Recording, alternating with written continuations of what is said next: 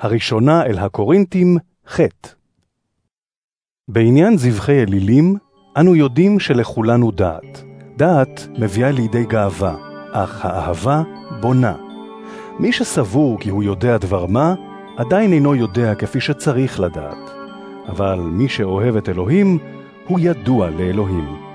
ובכן, בנוגע לאכילת זבחי אלילים, אנחנו יודעים כי אין ממשות לאליל בעולם, וכי אין אלוהים אלא אחד.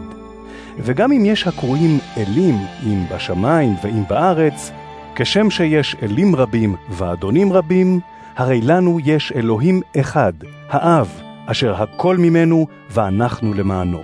ואדון אחד, ישוע המשיח, אשר הכל דרכו, ודרכו אנחנו מתקיימים. אך לא הכל יודעים זאת. יש אנשים שעדיין רגילים לאליל ואוכלים את המאכל כאילו הוא זבח לאליל, ומאחר שמצפונם חלש, הרי שהוא נטמע.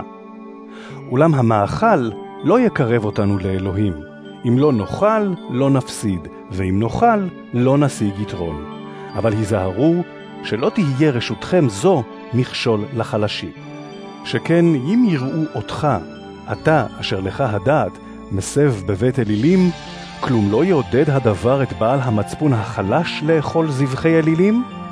ובגלל הדעת שלך יהרס האח החלש שלמענו מת המשיח. אם כך תחטאו לאחיכם ותפגעו במצפונם החלש, למשיח אתם חוטאים.